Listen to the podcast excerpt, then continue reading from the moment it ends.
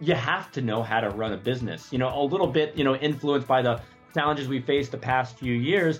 You know, if you're not knowing how to run a business, constantly adapt and innovate, you're going to get left behind. There are breweries that have been around, you know, over 10, 20 years that aren't keeping up with the times. And because of that, they're experiencing challenges. So you got to have that business acumen. And if you don't have it yourself, and so many owners, you know, they were homebrewers, they were brewers, they weren't business people. You got to surround yourself with people who can provide you those skills, whether it's finance, accounting, management, whatever it may be, those marketing skills you need to really get out there. You got to have a great team. Hey, and welcome back to the podcast. You know, the world has gone beer crazy, especially in this country. You know, craft breweries continue to spring up and everyone seems to love beer.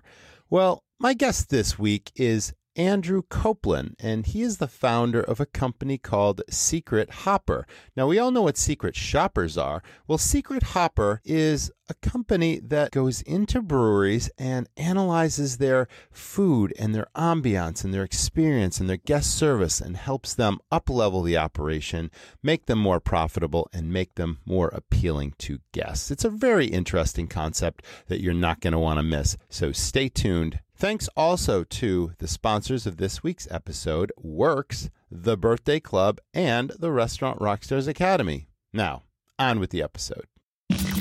You're tuned in to the Restaurant Rockstars Podcast. Powerful ideas to rock your restaurant. Here's your host, Roger Bodwin.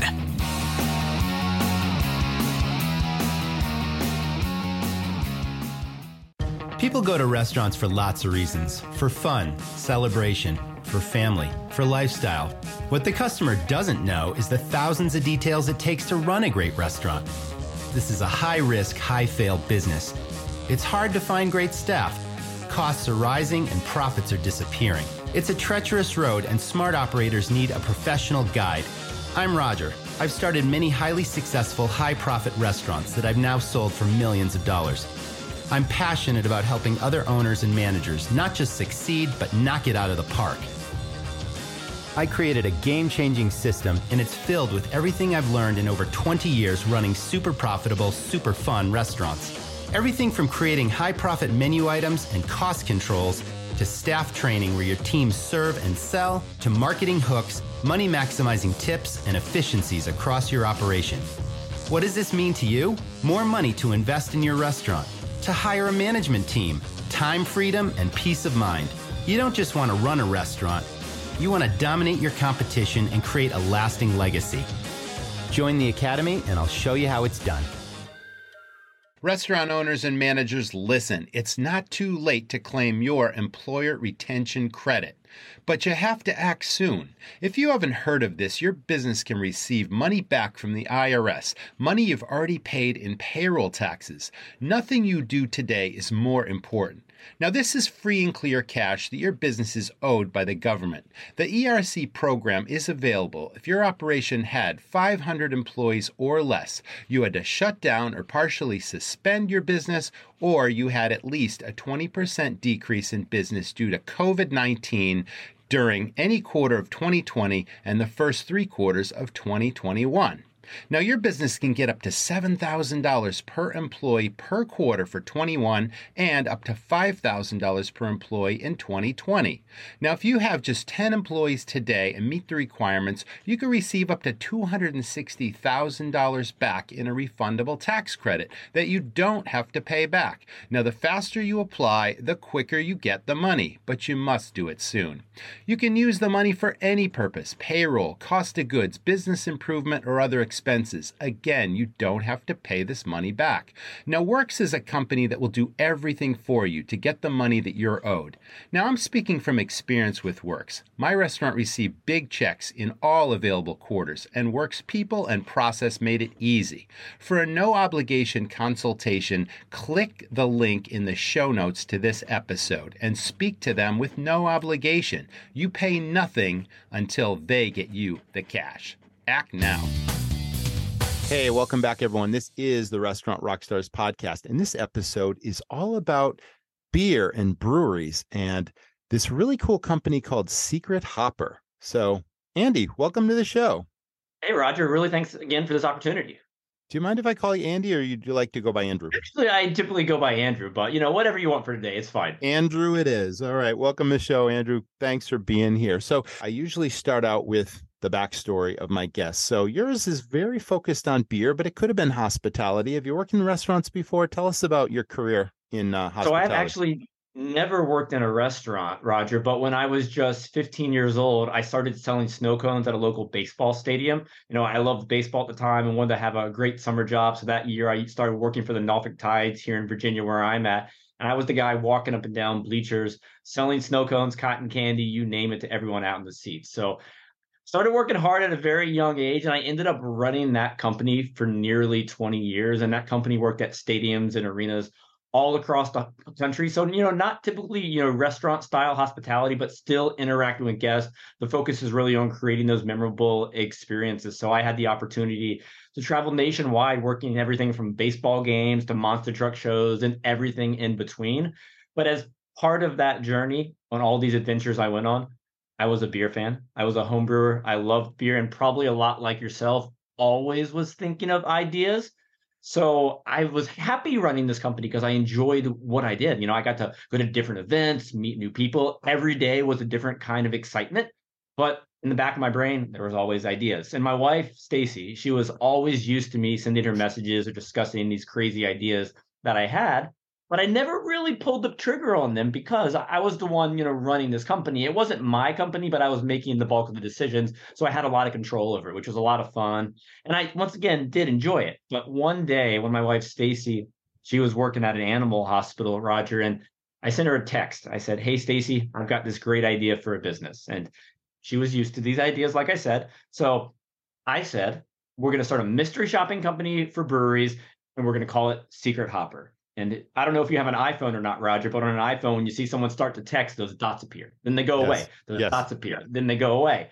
So I'm wondering what she's going to say back. And what she said back was, "That's stupid." So what do you do when someone challenges your idea? You buy the domain name, you start planning it out, and you go all in on it. And that was in 2017. And at that point in time, you know, there was only 5,000 breweries, and you're like, air quotes, only 5,000 breweries. So now we've gotten up to nearly 10,000. But our whole premise was you have to do more than make really good beer. So that was quite a few years ago, and it's been a great journey since. Gosh, that's quite a story. First of all, I would not say that your original beginnings were not hospitality, because they clearly were. Because definitely said, hospitality. But yeah, I'm interacting with guests. I'm having a good time. It's like we're selling the beer. We're selling the snow cones. It's like you got to travel. You got to go to different events and stuff. And you were right in the thick of things. But you also said, I was a home brewer. And most home brewers that have any kind of business acumen or either big dreams think, oh, I want to start a brewery. Did you never think about starting your own brewery? Or is that still down the road and it may still happen? Oh, my friends and I who were homebrewing back then, we absolutely had those dreams for starting a brewery. And, you know, at that point of time, it might have been a better opportunity to do it when there's a little bit less in the market. But we never pulled the trigger on that. We still homebrew a little bit to this day, but we had a lot of fun going through the process. And honestly, I'm glad I didn't go that route, because I enjoy in the role that I'm in now, just interacting with so many great brewery owners from across the country. You found the best of both worlds. Now, it's so interesting because Stacy said that's a stupid idea, but you strike me as the kind of person that when someone gives you that kind of a challenge or response, you're going to prove them wrong. And obviously that has happened. What does she think about it now? I mean, she's my partner in crime on all this now, so I think she's enjoyed it. And we have a 3-year-old, so it's allowed her a lot of flexibility working from home. That's terrific. Okay, so we know where your love of beer came from, and you do still do some home brewing. Let's talk about the evolution of beer. And, you know, there's different styles, there's different countries, there's different flavors, and then there's obviously the mass production breweries versus the craft brewers. And, you know, everyone has a different style or influence. What kind of beers do you appreciate most, and what influences your choices? Because I can walk into my local supermarket or any convenience store, and it's all about the packaging. And now they're in bigger cans, and they're in 4-packs versus 6-packs. And it's like they have all these creative names. I wouldn't know where to begin. And obviously, they're all different styles. You know, everyone's heard of IPAs and English pale ales and all this other kind of stuff. And I'm not an aficionado, but what do you look for when you buy a beer? I mean, what do people look for now? It's changed so much, and I just haven't kept up with it. That's a great question. You know, interestingly enough, I find myself buying beers a little bit less off the shelves these days. I really try to support the local brewery, whether it's closest to my house or closest to wherever I am out of town. Yeah. And at one point in time, I really gravitated towards a lot of Belgian style beers. I like a good lager too. But when I go to a brewery for the first time, I honestly want to know what they're most proud of. It might not be the most popular item on the menu, but I really want to know what the brewer is proud of. Because so often, you know, they're not necessarily brewing for their taste. They're going to brew what's going to sell the most in their tap room or in the market. So, you know, a lot of styles that are popular these days are, you know, your super hazy IPAs. And that might pay the bills, or the sour bills might pay the bills, but I want to know what that brewer truly enjoys making. And that's what I want to try. And one thing I love when you go to a brewery is simply starting with a flight, which is like a taster of beers. So you'll get those four beers. You'll typically pick out ones that you think, you know, you might enjoy. And I love starting with that to get to the bottom of what I really want to have a pint of. You know, I'm also seeing this is, well, the word evolution just keeps coming up because the industry started out, you know, decades ago, craft brewing and all that kind of stuff. It's gotten bigger. You mentioned there's over 10,000 craft breweries in this country. Now, it started out with, say, a tasting or a tap room, and people were, you know, putting out beer, and then they had to bring in food. And I'm going to ask you about that in a minute. But now the sophisticated ones are retailing their beer in addition to having their brewery. And you will see their beers in the local supermarkets and even regionally and expanding out. And it must be so competitive to do that. But you certainly need business skills and acumen to do that. So when you say you support the local brewery, are you seeing several of those like retailing their beer as well? Or are they just really just focused on their craft in that brewery? Yeah, that's a really great question. You know, 5 years ago, when I was first having these conversations with taproom owners, you know, there was still space on shelves for a lot of new brands to get out there.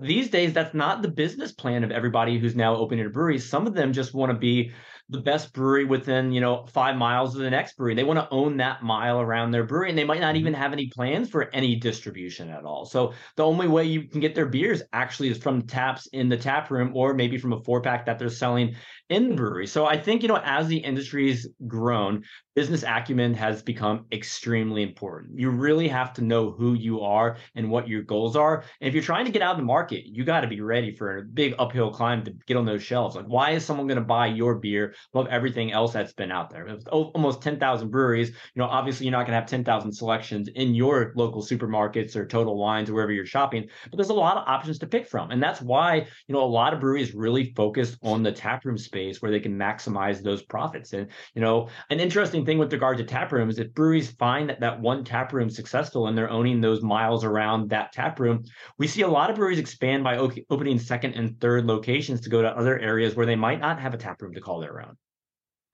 So one other thing that is obviously very noticeable is breweries have a very highly profitable product that they create. They can charge very good money for something that costs them fairly little to produce in relation to food or other items. So profitability is clearly there, which allows some margin for error. But again, if you don't have the business skills and you just have a love for brewing, it's like, how do you put that together so that the places don't fail? Have you seen, I mean, you work with a lot of different breweries now, but have you seen a lot of them or even several of them going into business without the proper business skills? And can you take them to the next level so that they don't fail? Yeah, that's a really great question, Roger, because absolutely, you know, knowing how to run a business, you know, it sounds silly to say, is important in any business, whether you're talking beer, restaurants, or any other industry. And a few years ago, people could go to market, you know, make an okay product, have an okay taproom experience, and be pretty successful. That's not the case anymore. With so many breweries out there, you have to make great beer. That is not a question. If you are not making a fantastic product, you're not going to survive. You have to know how to run a business, you know, a little bit, you know, influenced by the challenges we faced the past few years. You know, if you're not knowing how to run a business, constantly adapt and innovate, you're going to get left behind. There are breweries that have been around, you know, over 10, 20 years that aren't keeping up with the times. And because of that, they're experiencing challenges. So you got to have that business acumen. And if you don't have it yourself, and so many owners, you know, they were home brewers, they were brewers, they weren't business people. You got to surround yourself with people who can provide you those skills, whether it's finance, accounting, management, whatever it may be, those marketing skills you need to really get out there.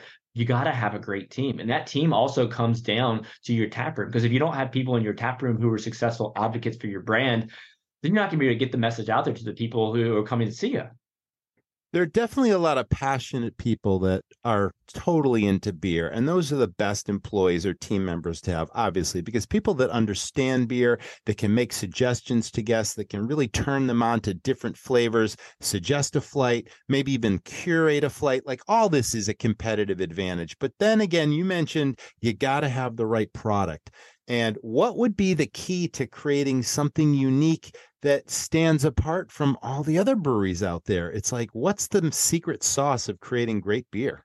Yeah, I mean, that's a great question. I'm not going to tell any brewer what recipes to make, but I will tell them, you know, ask the customers. What do the customers want? What does your point of sale data show is selling the most of? What is that one-off beer you tried that was a huge hit that maybe you should consider brewing a little bit more?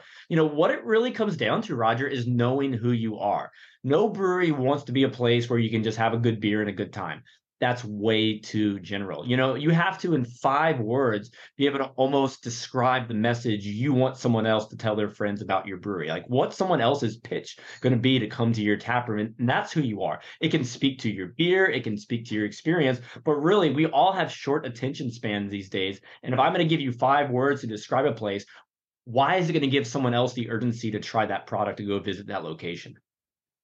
What else makes a memorable brewing experience? And maybe we talk about the food now, because just in my own experience, and I know things have dramatically changed, but let's just say 30 years ago when craft brewing really started getting going, you know, it's like breweries had to have food just because, it, you know, they had to round out the beer offerings. But the focus was really on the beer, not the food. It was pub style food, nothing very sophisticated, but it wasn't very well done 30 years ago. And now breweries, the best ones, have sort of evolved into really fun restaurants that have equally good food and beer and providing a whole experience, plus the service and the ambiance and all the things that make any restaurant successful.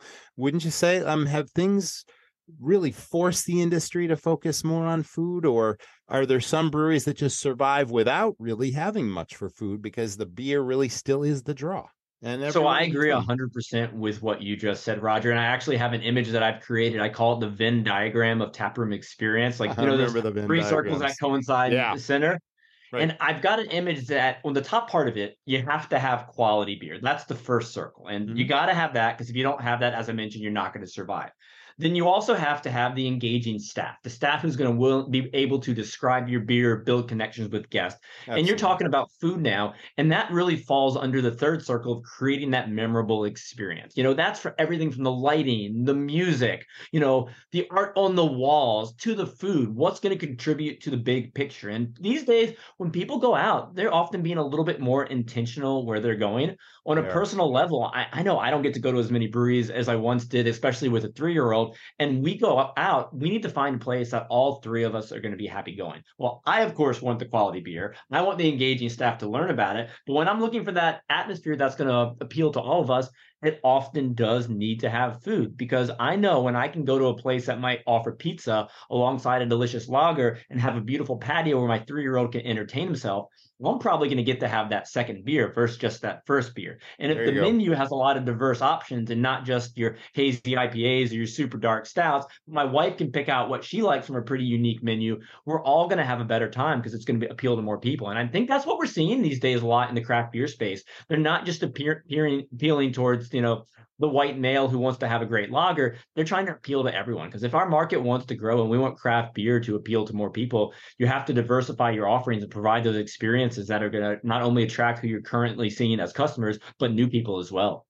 Are you seeing, or do you in your service encourage breweries to somehow creatively pair their great beer with their food, so that they're curating sort of a menu? This beer goes great with that meal or that dessert or whatever it is. Are you seeing that as a trend now? Is that really happening? Oh, yeah, absolutely. And I also wear another hat. I run an organization called Craft Beer Professionals, and we just hosted a webinar a couple of weeks ago on how to pair cheese with your beer in your tap room. We had a webinar on that. Next week, I've got one on how to pair chocolate with your beer. So, you know, when you go to a tap room, it's one thing to have a bag of chips. You know, that's just satisfying your urge to have something to eat with your beer. But when you pull on the chocolate, you pull on the cheese, you pull on the whole menu that pairs with your beer, that's an experience. And that's something that you can, you know, brag to your friends you had the opportunity to do. So I think anything you can do to elevate the level of a guest experience by, you know, having food is great. You know, just simply offering chips or something like that, something simple, is going to get the guest probably drinking a little bit more. But when you can take it to the next level by creating out of these world wow experiences where they're not just going to have the beer, they're not just going to have the food, but it's going to be a journey to get to the final excitement point. That's what you're looking to do. So certain regions of the country obviously really have sort of pockets of craft brewery. So Portland, East and West Coasts really come to mind. Portland, Oregon, Portland, Maine. Seattle has a big beer scene. Austin has a big beer scene. There are regions that are really beer-centric, you might say.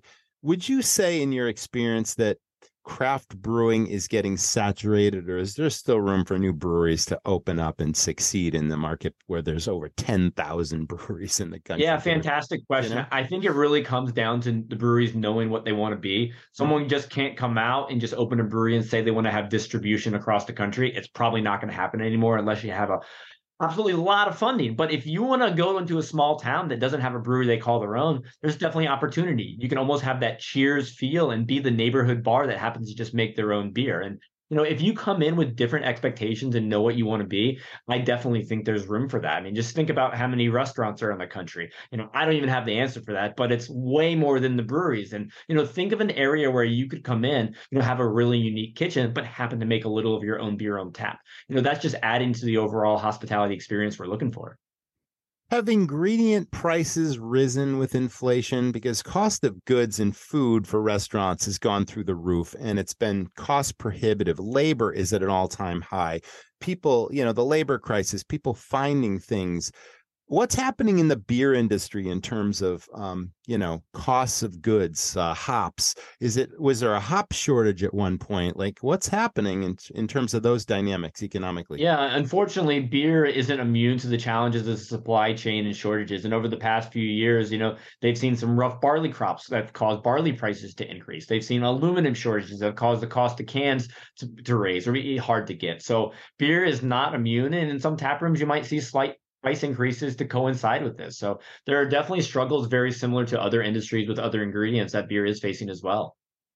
All right, excellent. Let's dive into Secret Hopper. First of all, I think the name is genius, right? It's totally a play on Secret Shopper, but tell us what it is, tell us how it works.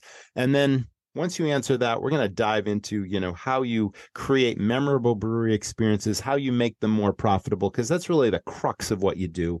But first of all, just tell us about it. You said when you founded it and all that, but just tell us about. Yeah, I love it. So when we launched this, there was only 5,000 breweries. And my whole premise was you had to do more than just make great beer. But at that time in 2017, most breweries weren't focusing a lot on the business side. They'd invest maybe $250,000 in their brew house, but you ask them to invest $250 in the taproom experience for both guests and staff. No, they didn't have the budget to. But we've seen a lot change over the past few years. And what we do, we send mystery shoppers to visit taprooms all across the country.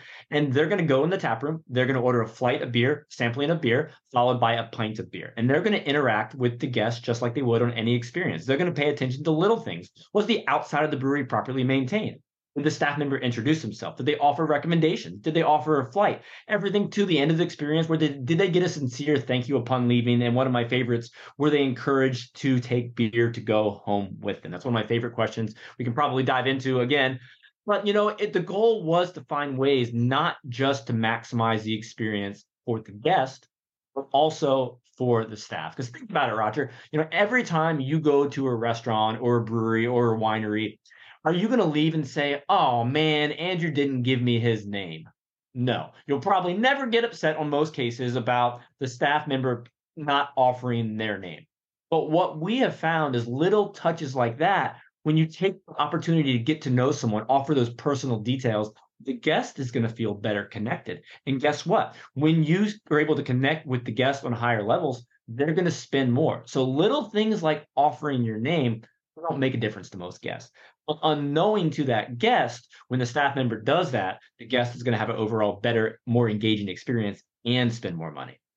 That absolutely resonates with me because, one, I'm really passionate about guest service, but it's always been a huge pet peeve of mine when staff are not trained to introduce themselves by name, because it instantly creates a rapport and a relationship with that guest. And if you deliver amazing service, chances are that person is going to come back and, two, ask for that person by name. And that's something that so many restaurants don't recognize or even train for. And it's such a simple thing. And I'm so glad you mentioned that. Yeah, it absolutely is vitally important.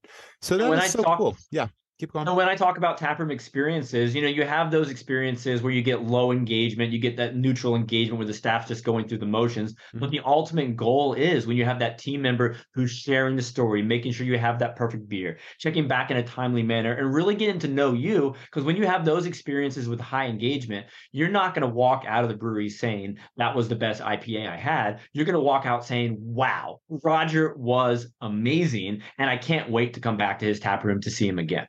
I absolutely agree with that. 150,000%. I love it. Thank you so much for bringing it up. That is, yeah, that's the philosophy of hospitality right there. And obviously the people that represent you, that interact with the guests every single day, are making impressions, and they're either positive or negative, and they have such an impact on the repeat guest. And, you know, that lifetime value of a guest thing is just ever present. And should be in every operator's mind. You know, you don't want to constantly keep looking for new business. It should be all about building repeat business and delivering memorable guest experiences every table, every time, every stool, every time at the bar. So thanks for bringing that up. So you mentioned that you recruit people around the country to literally go into, you know, these breweries and rate the experience. So there must be sort of a template for them to follow. And I know that I used to do this too, because being in the business, you kind of critique experiences, but I've been hired to be a secret shopper before. And I find it really awkward to not miss any details and be taking notes without being obvious that you're there ranking a place. So how do you do it, or how do your people do it without, you said they blend in, you know, with the guests. It's like, so you're just another guest, but yet somehow you got to keep all these thousands of details and capture that information and report back. So how does that work? Well, for better or worse, isn't everybody on their phones anyways? Most of the time they are. Yeah, I mean, I used to take notes on my phone constantly, but sometimes the server would think, oh, is that person like...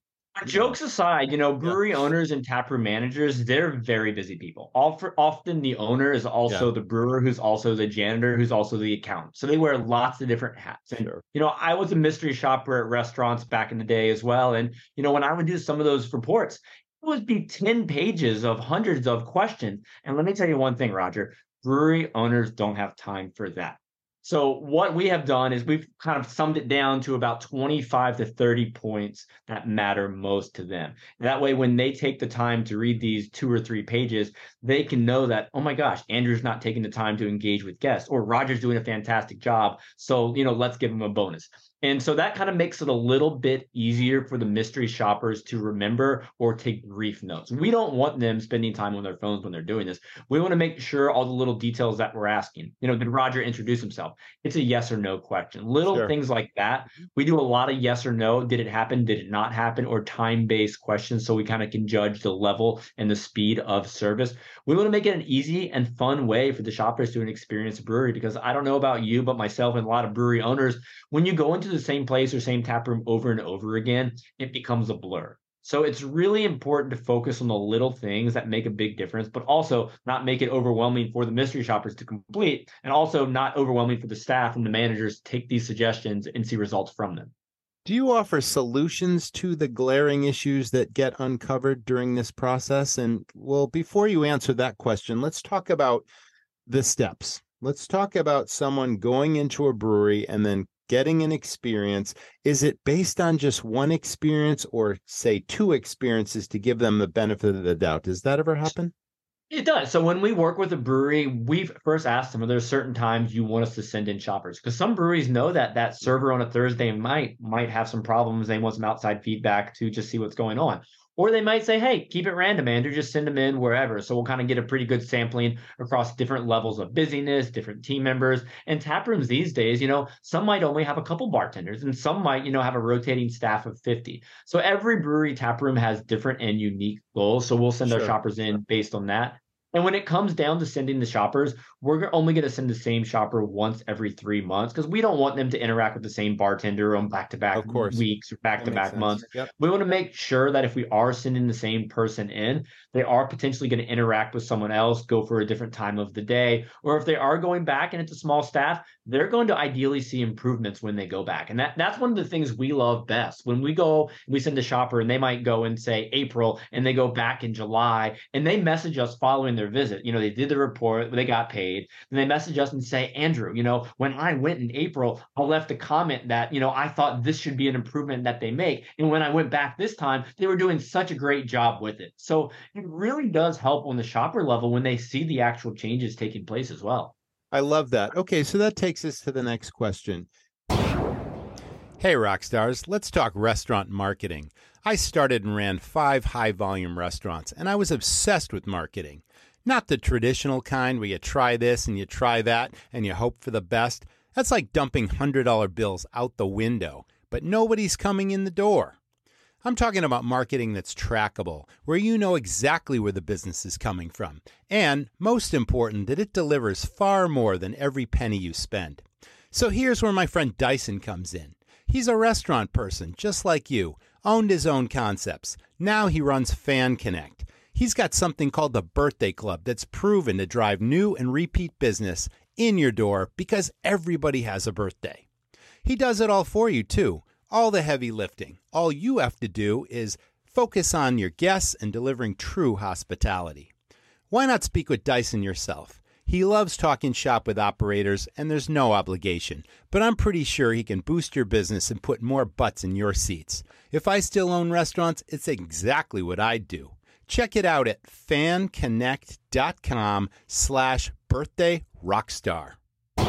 How are the results transmitted? Is it face-to-face by your representative, or is it digitally transmitted to the, you know, to the brewery owner or manager, and then there's some sort of a conversation afterwards that gets summarized? Like, how's that process work? Is it always the same or is it different in every case? So I wish I was having face-to-face meetings with brewery owners across the country. Wouldn't that be nice? But no, we send them a digital report after each month, which kind of gives them a feedback of we typically send in 4 shoppers a month. So they have that report that samples, you know, the 4 visits data. They're going to look at it. There's a scoring system attached. And most of the questions are, as I mentioned, yes or no or time-based. So they can look at it and say, well, my team needs to get a little bit better at encouraging beer to go or offering a second drink. So it's very quick to know the actions needed. And one service we provide all the breweries we work with, you know, I spend a lot of time on Zoom and calls throughout the day. I tell any of them, if you want to bounce around any ideas, let's hop on a call. So let's figure out, you know, what we can do better together, because that makes our relationship even stronger. And more importantly, when I'm talking to brewery owners, say in Ohio or Virginia or California,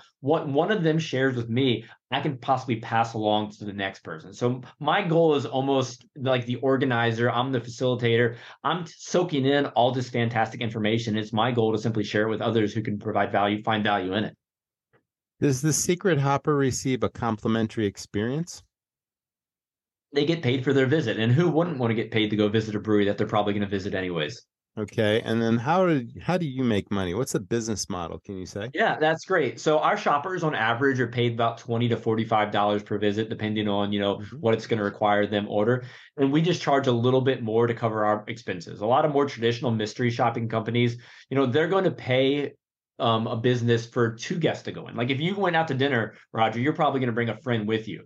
But we're not going to pay necessarily for the friend to go, because we have found that when we send our mystery shoppers to breweries, I'm going to bring a friend with me anyways who's going to spend money. So it's going to help contribute to the overall revenue of the brewery that day. And interestingly enough, we see that the average Secret Hop, when it only includes beer, is going to generate $45 for a tap room. And actually at our lowest price point, that's what a visit's going to cost. So it's going to pay for itself. And we found that when we work with breweries who offer food as well, the average visit is going to generate $75. And in some situations, our cost per visit is going to be less than that. So not only is it going to essentially cover its cost, it's going to provide the brewery data and the tools to be more successful. I get how your company and how Secret Hopper is creating more memorable experiences at these breweries. That's crystal clear to me. What I'm not quite getting is how you make them more profitable. Oh, this is a great one. So I'll give you an example on this one. So this applies to restaurants, bars, anywhere you go. And think about how many times you've been out to enjoy a meal or just a drink. And you finish your drink, it's just sitting on your table, and you are waiting to see someone come by and ask you, say, hey, Roger, would you like another? In tap rooms, we see that on 45% of tap room visits, the staff member is not encouraging a second drink. Think about that. Nearly half the time in brewery tap rooms, and I'm sure the data is very similar in a lot of other style hospitality restaurants and facilities, that the guest is not being asked nearly 50% of the time if they want another drink. But magically, when that server comes by and says, hey, Roger, would you like another beer? Those tabs are on average $6.50 higher. Magic, right? So little tricks like that are ways you can increase a tab, and the guest is going to get to try another one of your beers they might like even more. Suggestive selling, and it's not just about the beer, it's about anything on the menu, and it all comes down to product knowledge and personality. Oh yeah, suggestive selling is what it's all about. You know, whether you're suggesting that second drink, a food item, beer to go, just anything you can do to add it on. And you know, you got to do it by building authentic relationships, and that's one thing that we're seeing. You know, the more you can connect with the guest, the more that guest is going to spend. So really, it comes down to engagement. And that's what a lot of our questionnaire truly monitors. It monitors how the staff member is interacting with the guest. Because when you go somewhere and you're not receiving that high level of service, you're not going to spend that extra few dollars. You're not going to tip them higher. But when you feel connected to the person serving you, you're going to tip them a lot more. You're going to spend more money. You're not going to want to leave. And you're going to be more likely to recommend and return to that place than other places that you visited. So the beer industry is very tight-knit, and it's very cooperative also. It's like, it's competitive, but it's cooperative. It's not unheard of that one brewery will help out another, and some brew beer and white label it for others, and some, hey, I'm out of cans, can you give me 30,000 cans? You know what I'm saying. It's very collaborative. And I think that's one of the beautiful things about this business. It's like, it's such a tight-knit community. So my question really is about, is this a word of mouth thing? Is like, is your business taking off because one brewery is saying, hey, this, you know, Secret Hopper did this for me? Or do you actually have a marketing plan that you're attracting new people? Do you have salespeople in the field that are getting secret shoppers in the door? Like, how does that work? So great questions. We've found that by simply, you know, having the business model that pays shoppers to visit breweries, we've got a very large network of thousands and thousands of people across the country. So it hasn't been hard to recruit shoppers who want to visit breweries, and we hope we have opportunities for all of them one day. With regard to breweries, you know, early on, we thought that brewery owners would tell other brewery owners about this model. But think about it, and it makes sense. If I own a brewery here and you own a brewery a block away, and you discover that a part of your secret sauce is having these mystery shoppers from Secret Hopper come in, you're not going to tell the brewery around the corner. So while there is a lot of collaboration and cooperation in craft beer, nobody wants to be someone's second favorite brewery. No one. Good so point. The goal really is to make people want your place to be the number one spot that they want to go. Okay. So we've done a lot of educational content over the past few years, and we found just by simply, you know, teaching people these strategies they can apply in their tap rooms. And like I said, a lot of these concepts apply no matter what type of business that you're running, because it's all about education, engagement, building relationships. By showing them these strategies, they'll eventually want to see the data that we collect to help them maximize it and know what's truly going on in their business. Am I correct in assuming that you're building a really viable, large company without having much overhead, and you don't have employees, and all these people are independent contractors and all that kind of stuff? And I mean, it's a beautiful thing, right? You know, it's been a great business to get to be part of. You know, it's been really great for my wife, my family, and I. We do have a small team that helps us behind the scenes, and they're absolutely amazing. But it is very streamlined. It's important to us that we keep things very efficient and easy for everybody, whether that's the shopper's experience, the brewery owner's experience, to our team's experience. We want it to be positive for everyone. Was this sort of an overnight success? Did it take a bunch of lumps on the head or experiments that didn't work to really get to the place you're at now? Like, what would you say the original entrepreneurial journey was like for you?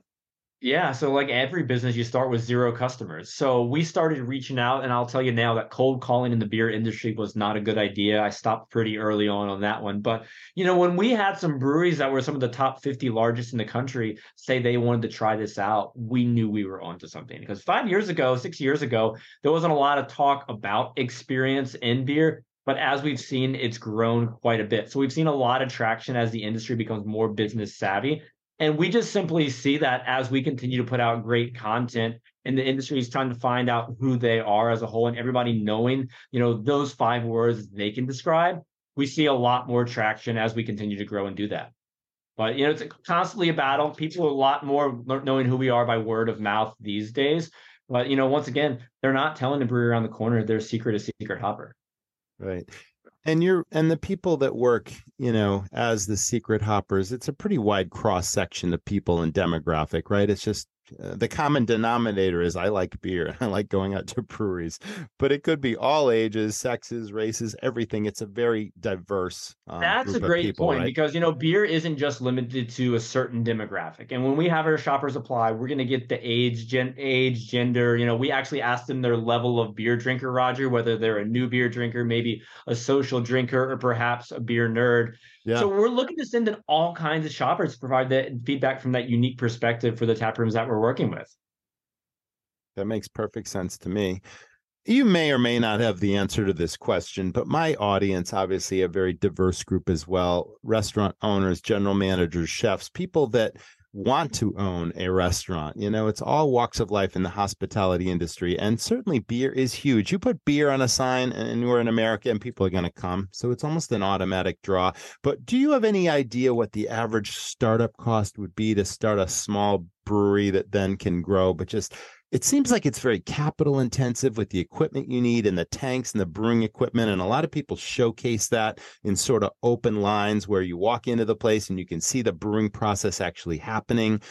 But it looks very capital intensive to me. Do you have any idea? It really depends on the model. It definitely can be capital intensive. Obviously, you know, your corner brewery that's, you know, 3,000 square feet is going to be a lot more affordable than something that's 30,000 square feet and distributing to, you know, the whole East Coast. So, you know, what I've heard a lot of brewery owners say, and I've never opened a brewery, I just talked to a ton of them, is think about, I don't know, how long you want it to be to open your brewery. Now multiply it by 3. That's when you're really going to open. And think about how much money you need. They're almost double it. So it's going to be a lot more expensive because as you're along the process, you're going to find costs that you didn't even know and expenses you didn't even think you had to consider when going into this. And it's going to take a little bit longer because you're going to have to deal with red tape and delays. But ultimately, you're going to get open and your taproom is going to be that epicenter of it.